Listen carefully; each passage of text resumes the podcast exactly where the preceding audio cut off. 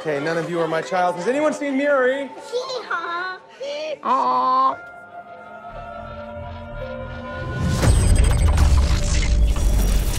Hey everybody, welcome back to the Lucky Doll Podcast. This is your host, Elias Roush. This podcast is sponsored by EliasRoushMedia.com, photo, video, digital media production. Today we are discussing The Tomorrow War, starring Chris Pratt, with uh, Chris McKay's directorial debut coming in. The Tomorrow War is a 2021 American military science fiction film directed by Chris McKay. It is produced by David Da- uh, Dana Goldberg, Don Granger, David S. Goyer, Jules Daly, and Adam Kolbrenner. Written by Zach Dean. Uh, Zach Dean's best known for The Tomorrow War and Deadfall. Um, not too familiar with Deadfall. This movie stars Chris Pratt. Um, also, he is an executive producer, I believe. Let's see. Yeah, he is. Um, and then uh, Yvonne Strahovski, uh, J.K. Simmons, Betty Gilpin, Sam Richardson, Edwin Hodge, uh, Jasmine Mathews, uh, Ryan Kiera Armstrong, and Keith Powers. It follows a mix of present day soldiers and civilians that are sent into the future to fight an alien army.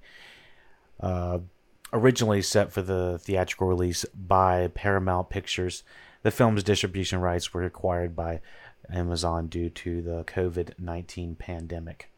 Um, and digital released July 2nd, 2021. Um, while actually watching this movie, I realized that um, there's a couple scenes in there that I was like, this feels like it easily could have been a Christmas movie because it has the opening and ending of uh, you know Christmas and it happening during that time. And I think somewhere at the uh, development stage or uh, sorry, the release of it was pushed back probably because of the pandemic, I believe, Um because it was originally due um, at the end of last year, 2020. Almost pushed eight, seven, eight months back. Um, so, anyways, it was acquired by Amazon Studios for around 200 million. Um, let's see. Okay, so this movie has an 53% on Rotten Tomatoes, and I got to say that's probably about true. Um, I got to be honest, I thought this movie was just okay. Um, from the pros and cons, I'll, I'll just say, uh, you know, the look of it, it's got a look. You know, it's it's clearly got uh, a pretty nice visual to it. I think the cinematographer of uh, uh, Larry Fong knows, you know, he knows uh, a good look to things. He kind of has that washed out, steely gray look to it that a lot of Paramount movies, sci-fi Paramount movies have. Um, other movies this guy's done has uh, The Predator, um, 2018. This guy was also Larry Fong was the cinematographer on Kong Skull Island. Also, uh, Batman v Superman. Um, now you see me and uh, Super Sucker Punch, Watchmen, Super Eight, Three Hundred. He seems Larry Fong must be uh, uh, Zack Snyder's go-to cinematographer as well. You, I mean, I can kind of see it the more I look at it now. I think about it. Um, I do like the colors, the direction. You know, uh, it's definitely got an interesting direction. The problem that really comes into it is it's got generic movie action hero dialogue. Um, there's nothing about it that really makes me, um, you know, super excited about it. The movie is about 30 minutes too long. I think everybody that has reviewed it has said that the last 30 minutes is completely unnecessary. Um, I, I think there are some pretty cool visuals when it comes down to uh, the sci-fi elements of it, but I mean there is some intense sh- sheet going on when it comes down to the action. It's all it's the parts that don't have the action that I'm just not really engaged in, unfortunately. And uh, the biggest thing that comes to my mind is that this movie's unfortunately forgettable. I am I watched it. I want to say I watched it Saturday. It was released Friday. Watched it Saturday. It's currently Tuesday and I can barely remember it. The be- the most thing, the biggest parts about this movie that I remember are the fact that it was so similar to, um, I want to say like, uh, other movies. It felt like a cross between like Alien meets Armageddon in a way. It's it's like a cross genre blending between um, a, couple different movies that people have seen and, and that are probably a little bit better than this one, unfortunately. Um, but uh, I will say the I think the casting is generally good. It's not. It's not. It's almost like you have a really decent, really good looking meal, but when you take a bite into it, the bite is just not quite satisfying. And I just kind of found like that that was going on with this. Um, the the characters have a tonal shift in them, in my opinion, that I don't think always, uh, uh, you know, is I don't know, makes 100% sense. I, I feel like this movie is trying to walk the line of, um, you know, having that fun action hero sci fi adventure, but it's also slightly too long at 138 minutes. I was, I, I remember pausing it at the an hour 45 thinking the movie had already it was about to end. I was like, "Well, I guess I have about 10 more minutes and I guess it's about over." 30 more minutes. I was like, God. I was like, I was not ready for all of this. So, um, with saying that, uh, the Tomorrow War mostly relies on the heavy use of the visuals. It's campy, but not enough. It's like campy in a way that feels like it knows it's kind of ridiculous in a way, and it's kind of tries to yada yada some of the science. And I can deal with that. I can live with the science not making 100% sense. It's if I'm bored and if I'm thinking too hard in between these um, in between these plot lines that or plot holes that I'm just like, wait a second, does that make sense? Does it wait, does this make sense? And I'm sitting here too long thinking about it. Um, but I, I, I got to say that there are um, there are action sequences within this movie that had me on quote unquote pins and needles. There's a big part of this movie where it talks about you know taking soldiers from an earlier time and drafting them into the future because they need extra soldiers and that's a really cool concept. I think the uh, the overall concept of having the everybody do that is uh, pretty fascinating. And overall, the first forty five minutes, I think, really propel this in a strong area. It's the rest of the movie that kind of unfolds into what is more of a generic action movie. Um, I will say I think I enjoyed, like I said, the visuals, the cinematography.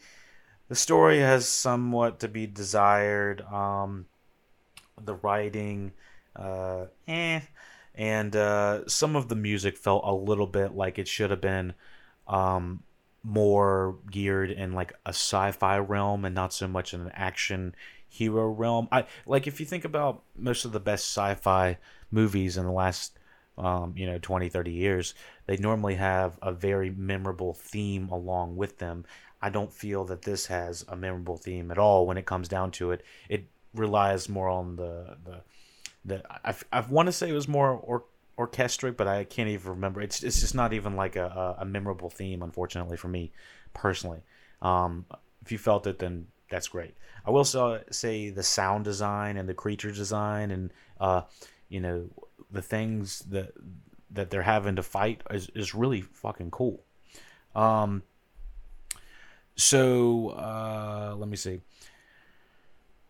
Oh, let me see. Uh, yeah, yeah, so the Tomorrow War uh, mi- received mixed reviews from critics with praise for the concept, action, and performances, particularly Pratt's. I thought Pratt was pretty good. He's not your normal Star Lord. He's way more in dramatic Pratt mode. There's a couple scenes where he feels way more relatable, just as a normal guy, not really talking about uh, him being uh, anything, you know, too crazy or too special. Um, in those scenes, but just kind of giving and delivering a very subtle performance.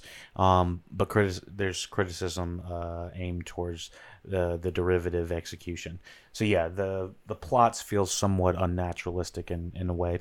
So this is where we're gonna have to leave uh, everyone off here.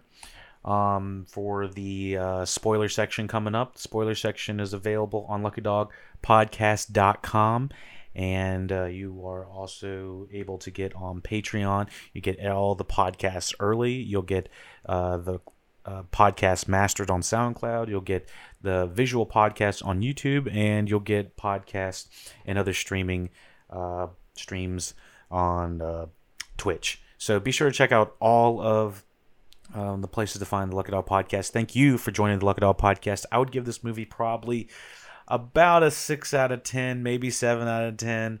Um, I'll be a little bit more solidified when I, I post it on here. Um, I'm kind of leaning more to it, probably a seven out of ten because the visuals are just you know pretty stunning.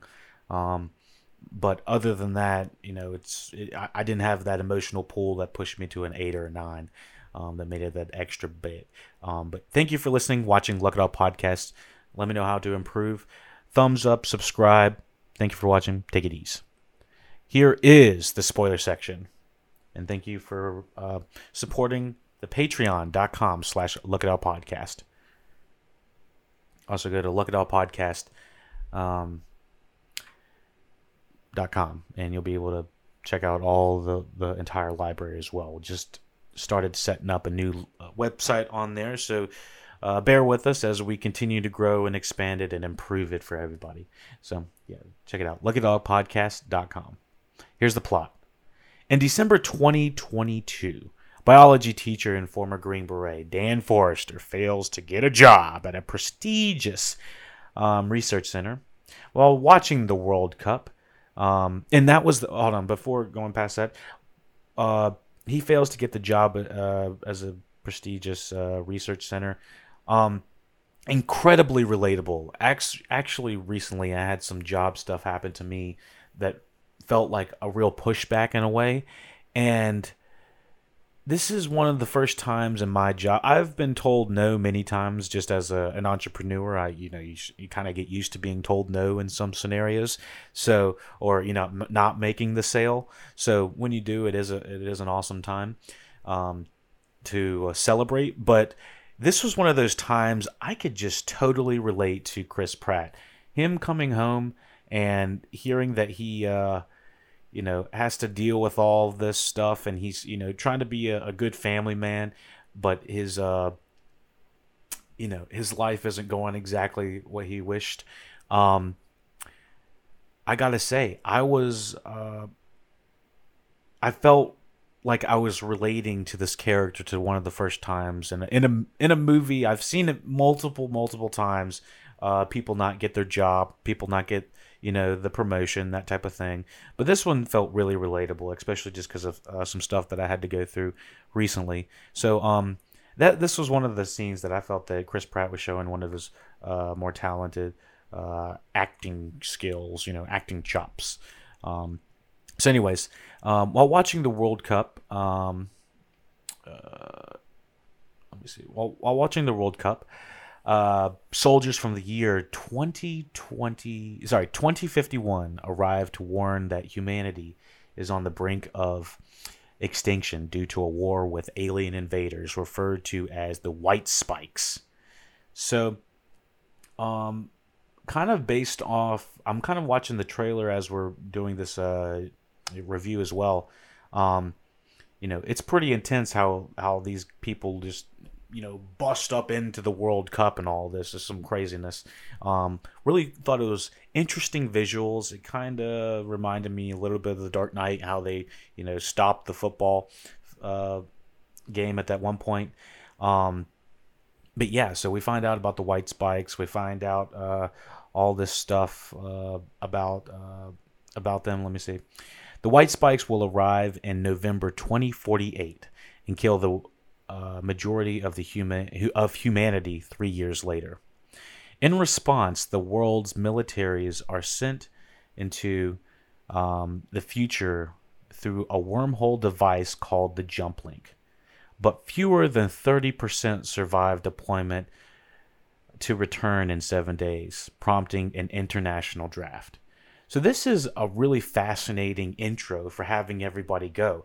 There's sets this need up for needing uh, uh, people basically fresh off the street. We don't care who you are, moms, pops, grandmas, grandpas. Get you, get you, uh, get your uncle, get everybody in, get your neighbor. Everybody needs to join this international draft because apparently the odds are just looking absolutely astronomically terrible.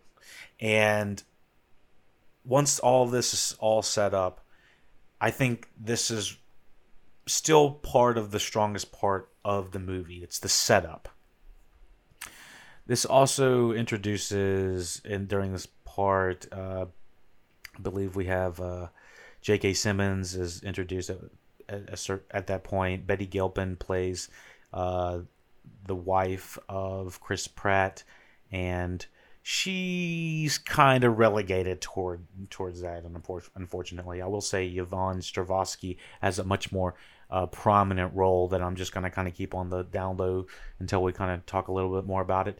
Um, Sam Richardson, um, he seems to be what would be called like the comedic relief to, to, to, relieve the pressure in some of these more intense scenes. The problem is this movie is tonally all over the fucking place. I gotta say that I, I had a great time in like a handful of scenes. Some of them he was in, but other times it felt like he doesn't he didn't need to be clowning like that. Um, I was just like, oh my gosh, you know. So uh, can can you take it easy and take something seriously? I know that you, you're trying to be the uh, the relief over here, the comedic relief, but my lord. Um, I gotta say, Martin Thomas on Double Toasted said this looked a lot like Independence Day. I didn't get Independence Day vibes from this as much. I got way more like Alien and Armageddon kind of vibes in a way. I don't know why that that feels way more prominent to me than um, what he was saying. But anyways, that was just me. Independence Day did not feel like nearly as uh, I don't know. Independence Day I mean, there's scenes in this that made it feel way maybe like Independence Day in some some scenarios, but I would have said this felt way more like Alien in the sense that we had you know tight tight net corners where they're being followed by uh, these white spikes, and I thought that the tension that was drawn from it was pretty strong. I think Roger Barton was on the editing on that. Oh, look at that! Look at that! Look at that! Oh my gosh, it's the same editor on Titanic, Armageddon, Pirates of the Caribbean. Star Wars, uh, Revenge of the Sith. Yeah, Roger Barton is, is a classic um, editor, and I, I, think he's a classic editor within uh, uh, Paramount because he's worked on a lot of their movies. Um, I think like Arm, yeah, like Armageddon, Bad Boys, The Island. All these movies kind of resemble this this same look. Um, Transformers, yeah, I felt like this in my in my tweets. I said this looked like a Transformers movie. Um, uh, it, it feels a lot like the same beats of a Transformers movie as well. Um, let me see what else. I actually would have thought that the cinematographer would have been the same. It's it's but the, it's the editor. Um, this guy even did Michael uh, Michael Bay's Six Underground, Godzilla v uh, Godzilla, uh, King of Monsters, uh, Transformers: The Last Knight. This dude's done a fuck ton. Okay, so yeah, and he's worked a lot for him. Um, so, anyways, uh, where were we at? Uh, sorry, I, I kind of went off on a tangent of, of that. But anyways, um, so yeah, there is some real stakes to this movie, um, and you know we just got to have Chris Pratt coming in and save the save the family. Um, what so what do we have? Dan receives a notice that he has been drafted and receives uh, sorry drafted and reports with other draftees to basic training. Dan's ductees with uh, sorry sorry, Dan deduces with fellow draftee Charlie that to prevent uh, that to prevent a paradox, those drafted have already died before the war starts. Um,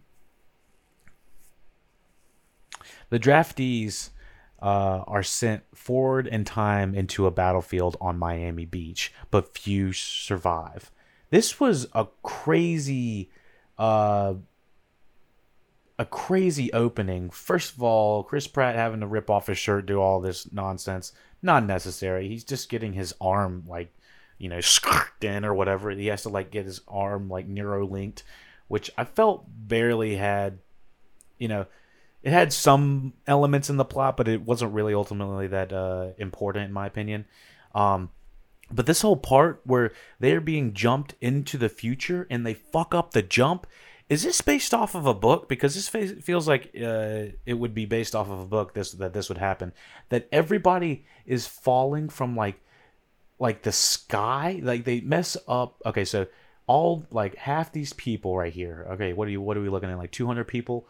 Um, and so they take half over half these people throw them in the middle of the air and everybody is just falling from the sky like it's fucking a cheat code in Grand Theft Auto. I was like, "Oh fuck."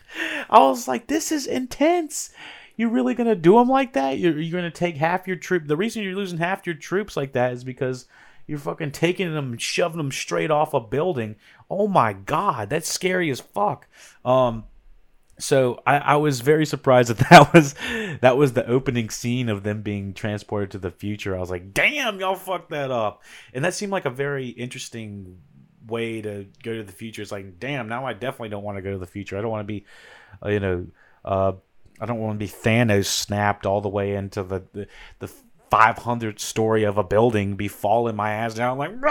I was like, jeez. I was like, holy Santa Claus shit, that sucks. So, uh, anyways, so the draftees are sent forward in time to a battlefield on Miami Beach, but few survive. Having accidentally dropped them from high above the city, the field com- uh, commander, Colonial Forrester, orders the draftees to rescue nearby uh, lab personnel before the area is sterilized. I felt like they just kind of a lot of this was like grab the thing to do the thing to kill the thing. It felt very much you know MacGuffin like in, in that way. Um, so they discover the the lab's personnel are already dead, but recover their research. Dan radios command about the situation, and he's told that no one will be sent to help and rescue the stranded troops. They just fucking like sent all these people to death, like uh, straight to die, straight to die. And I, I remember there's an uh, a government guy at the very beginning of this that is kind of trying to explain, you know, this is what's got to go on, this is what's got to do, this is what you got to do. And at the very end of the movie, even though everyone dies, he's like, ah, yes, everything I did was justified. I, I distinctly remember that. So, um, anyways, the um, uh, so this is kind of fucked up. They do not make whatever this military personnel. I, I don't think they specifically say which military it is, like arm, army, marines, or anything like that, special ops, whatever. They don't make them look good at all.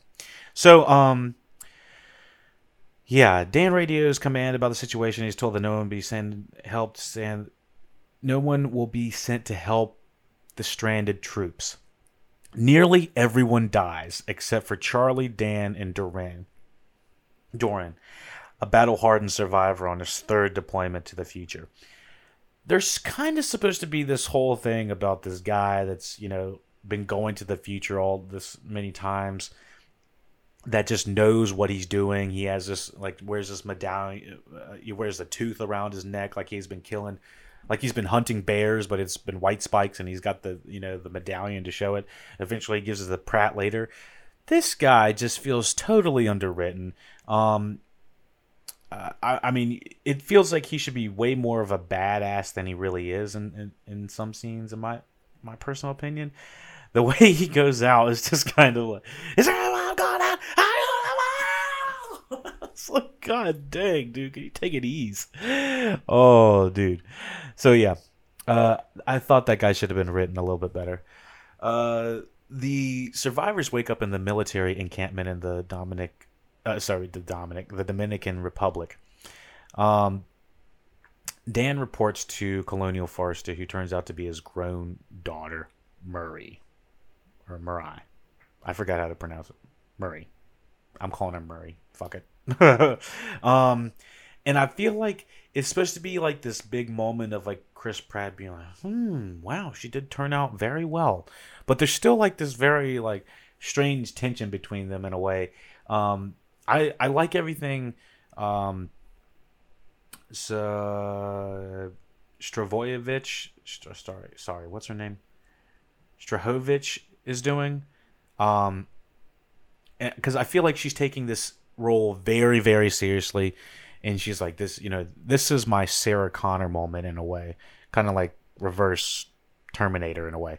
Um but i felt like she needed to have some like pathos to her. Like I, the whole thing for her was you know, oh, you weren't there for me, Dad. Like, how many times have we seen we weren't they I you know, you weren't there for me, Dad. Like, my God, we just saw that with Army of the Dead. Oh, oh, and this this felt so much like another studio's version of Army of the Dead. Send in ragtag group of team into a terrible place to go do a mission, and the mission goes wrong, and that's we follow the main guy, you know, that kind of thing. Dad, daughter, that type of thing. There's a lot of uh, uh, similarities to this as uh, from the type of movie it is. Um, to Army of Dead, and I think I enjoyed Army of Dead just a little bit more, just because this was so fucking scatterbrained. This one felt like it was a six-hour film, and it was cut down to two and a half hours, and it was, there was still too much stuff, in my opinion. Um, I always throw that in there because someone's like, "Hey, I like this shit." Oh, that's great. That's fucking great um, then you know do do your podcast kind of thing. Uh, but this one, I'm like, I I don't think it works either. So um, I kind of forgot his daughter's name. I, I apologize, Marie. I, I'm, going to call her that.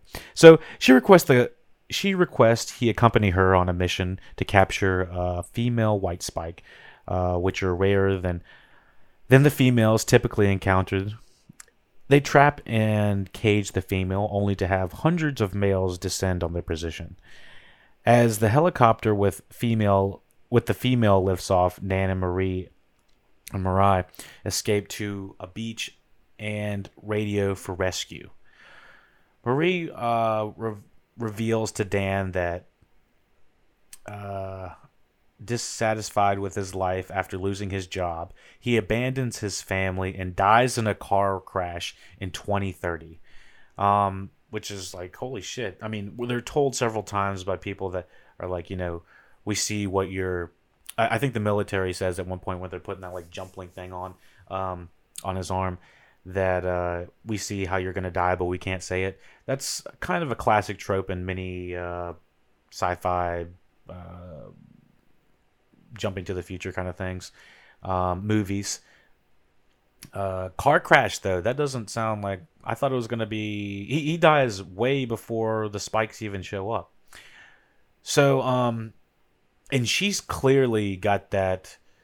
Uh, she's clearly upset with him, even though she's seeing him again. It's kind of a very mixed mixed reaction in a way. Um, yeah, so I was. It feels a little bit over dramatic. It feels like they're they're telling us what he did and not really showing us too much that of what he did. I mean, there's scenes at the beginning with him and his daughter. You know, uh, him being there for his daughter in in a way, but not not to the extent where I was like, you know, I I didn't feel it, Mr. Krabs. You know what I'm saying? I didn't feel the connection between. They didn't do the legwork to make me feel the connection between these two characters.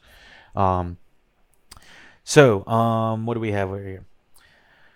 White spikes are transported to a fortified or oil rig close to Port Nelson, where the jump link is located. Um, Marie creates a toxin that can kill the white spikes. The white spikes attack and overrun the base to free the female, and Marie sacrifices herself to send back to the to send Dan back to the past. Um, and so like I said, this is uh, a pretty intense sequence. I'm not gonna lie, this this whole little bit, and uh, you know, even looking back at this trailer, they pretty much show the entire movie of you know a little bit out of sequence. But uh, I mean, they show the compound, they show the white spikes, you know, coming to attack. They really show. A big chunk of it, and they even show one of the best money shots. I think you know this shot right here. I was like, God dang, why? I I was so glad I didn't see this shot in the trailer, even though it's probably one of the best shots. And this shot actually reminds me of the shot of uh, Superman when he is. I think he's covered. Uh, let me see. Let me, I'm gonna find this for you. When Superman is covered Hold on. What is it? Man versus Steel. Superman covered in in strawberries. I think it's skulls. Hold on. this reminds me of the scene when yeah this i feel like this really is uh, reminiscent of uh this one let me see yeah check this out yeah i really feel like this shot and this shot have the same composition you know I mean, look at that. I thought I think that's that's pretty impressive to be honest. Um, but yeah, you can kind of see that it's from like somewhat of the same studio. I I, would have said it's the same cinematographer, but um, did we find out it was the same? I think it was the same cinematographer too. Man versus Steel. Let me see. Yeah, we did. It is. Sorry, it's uh, not Man versus Steel. It's Batman v Superman. Um, but yeah. So, anyways, uh, I'll get back to it. Um. Okay. So, anyways, very. Uh. It's got great composition. It's got good colors. I've never had a problem with uh, Paramount's colors. I, I like the steely look of their sci-fi movies, um, but they do have that that specific look. So, um, yeah, I've don't think they did the legwork enough for me to feel the full emotion of losing Muri, but we do see Chris Pratt just like aching with it, and it is really hard to watch. To be honest, it's like, damn, uh, uh, you know, uh, seeing his daughter die, right, you know, die right in front of him, and he's like, he's he's transported at the same time to the next place. He's he's still in the moment of the last place he was just at. He's like, like freaking out and is upset. Um, and so, which by default would make him want to see his younger daughter much more um, you know later so anyways um let me see although he returns to 2023 um, with the toxin the jump link is destroyed. The world interprets the jump link jump link's destruction as a sign that the w- future war is lost. And i think they uh, say somewhere in the um, and the rules of how the timeline's working and stuff like that that the jump link is constantly moving in in time forward with the 30 years in in front of it. So it's like you can't like go back to before the war was started they, they can only continuously go forward um, which is kind of interesting um, so yeah while dan brainstorms with his wife emmy uh, she deduces that the white spikes did not arrive in 2048 but came much earlier.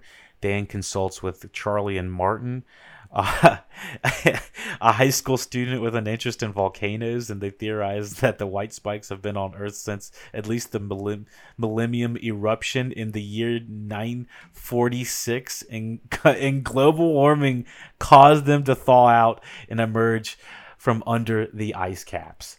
My God that I was uh, I was floored when they decided to go with uh, this part of the movie.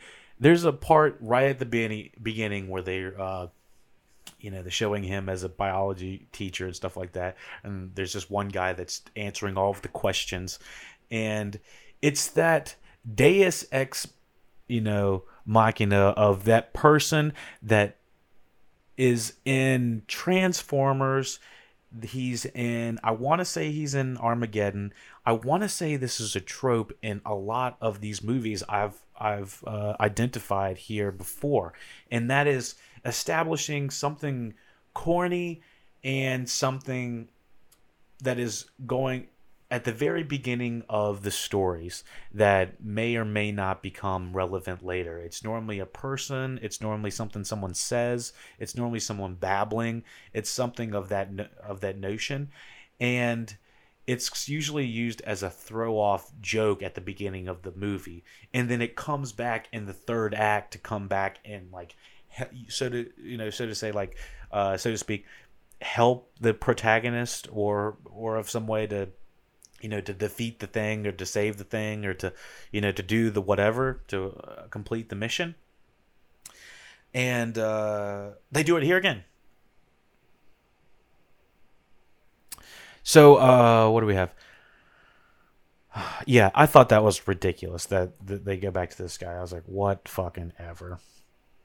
Um, Dan leads a mission to Russia with Charlie Dorian, a few survive surviving future soldiers, and an estranged father, James, to prove his theory. Uh, that his estranged father, James, is apparently trying to you know be close with his daughter, and there's this big line of like family ties through every single one of these movies. Uh, like Army of the Dead talk about Dad, you weren't even there, man. And then we got Chris Pratt, like he's pissed at his dad, and then later his daughter's gonna be pissed at him. So everyone's just pissed at their dad, and so it's like, okay, that I understand the the thinking and the writing behind the theater, uh, behind what's going on here. I understand there's there's some there's some father issues. My God, okay. Um. So yeah, uh, the thing is he's an estranged father, but J.K. Simmons is such a fucking badass. He was just the voice in uh, as Omni Man most recently when we covered. Uh, we've seen him in Whiplash. We've seen him in uh, uh, Spider Man. We've seen him in a hundred billion different roles. The dude cannot do any wrong, and he doesn't do any wrong here either. J.K. Simmons is one of the bright spots of this movie. Absolutely adored having. Um, J.K. Simmons on screen, and I honestly felt like they kind of fucked up. What they should have done was have uh, Chris Pratt. I felt like it would have been cool to have Chris Pratt meet his older self of some sort, so that he can tell him, you know, they can have some sort of self reflection in a way. I thought that if J.K. Simmons and Chris Pratt would have played the same guy, that would have been totally way more interesting than Chris Pratt having some sort of father issue that sort of sort of doesn't get resolved. Um, but that's just me let me know what you think in the comments about this review. Let me know what you think about um, every you know what we're talking about whatnot. What would you have done to the movie to make it better, make it better, or did it even need to be better? Am I being too harsh on it? Let me know. Look it up podcast.com. Also check the comments. Uh, thumbs up, uh, follow, subscribe, do all that good stuff. I'm gonna try to start doing all the the intro, the, the outro stuff before we finish up the podcast so that we can just call it a good one. But uh, yeah, thank you all for listening, watching Look Dog Podcast. Let's finish up this review. Um, so yeah, the team finds a crashed alien ship at the Academy of Science of Science of the ship at the Academy of Sciences glacier of Kamasalat Island. How the fuck they do that, I don't apps. I have no fucking idea. I mean, I, I watched the thing. They do does some sort of calculation, says that's when glaciers would have melted and shit like that. They find all this way too fucking easy. And this whole last paragraph that I'm reading is the last 45 minutes of this. It probably should have been, uh, you know, Chris Pratt comes back, gives the cure to everyone and it, it just saves the world. This whole last 45 minutes is unnecessary and probably would have saved them a lot of money. Um, so, anyways, they find this bullshit. The aliens have crashed on Kamaslat Island. They debate telling the world about the problem, but decide that uh, to end the threat right then and there. Once inside, they realize that the white spikes are not the aliens themselves, but rather uh, bioengineered organisms possibly used as plant clearing as a plant clearing weapon or cattle by another race, another alien race. The team injects several of dominant of the dominant white spikes with a toxin. This kills the injected ones but wakes the others, and most of the team is killed. Dorian terminally ill with cancer and wanting to die on his own terms. Okay, so this is what the whole thing was. He was dying. He was he was diagnosed with cancer, and he's the one that, was going back and fighting all these white spikes every time. And the most interesting we find thing we find out about him is that he's terminally ill. Um, it's kind of a shortcut to making us feel bad about him in a way, and giving him a reason to, you know, I guess, I guess, want to kill himself away. I, I I'm starting to get tired of using cancer or being terminally ill as a way to have that individual just uh, you know have a really cool explosion or a really cool way going out. I kind of don't mind if it's like a like uh, uh, like if if they're shooting their way out of something like a a bank heist of some sort. But when they're going out and blowing stuff up, it's just like eh, it's just not nearly as interesting these days, in my opinion. Like I said, um, so he's terminally ill with cancer, wanting to die on his own terms. He stays up to blow up the ship with the C4. And the explosion kills all but one. He's like, if I'm gonna die, I'm gonna die all. Ah! It's like, okay, let's let's just let's just take it easy. Um, and so it kills all but one. Of course, was the the big mother. It never kills the big mamba. Um, Dan and his father hunt and kill the one female that has escaped, leaving them and Charlie as the only team's survivors. Um, it was really cool seeing, you know, the uh, dynamics of Chris Pratt and this alien and J.K. Simmons trying to take it all down. I thought that was, uh, I, I say really cool. I'd say it was a little bit more unpredictable than I thought. There was a couple times I was like, "Oh, J.K. is going down. J.K. is going down. J.K. is going down." There's no reason for this guy to J.K. is going down. I was like, I was like, Pratt needs to do something. My God, and he's using that uh thing that uh the the tooth or whatever that Dorian had. He's like stabbing. He's like, you know, like trying to stab the the female uh alien white spike, and it's just like intense. He's like, "Why don't you fucking die?" It's like, uh, it's like, oh, it's, it's, who is this movie for again? Is this for families? Is it, it was all it was advertised in uh for Christmas, I believe. Let me see. I don't think I have. Uh, I don't remember if it says PG thirteen or anything. Let me see if I can find one. Uh, I am curious what what it was rated. Uh, it's rated PG thirteen, but I kind of felt like it was a little bit closer to rated R, just with you know the intensity of it. I don't know, but that's just me. Anyways, um, very end of the movie. Uh, so content. Uh, oh, I gotta say, in I felt like there was even weapons that they used in this movie that they saw in Army of Dead or whatever the hell we just watched. Army of Dead that they use the same weapons. They even have like the saw and they use have have some of the same guns like like I was like, damn, they literally just watched Army of Dead and just said, I want some of these, some of those, some of these. and so uh, yeah. Content knowing that the war is averted and humanity is saved, Dan brings James home, his father, to bring uh, sorry, to meet his wife and daughter, determined not to make the same mistakes that Muri had uh, warned him about from her future. And that is The Tomorrow War 2021, directed by Chris McKay.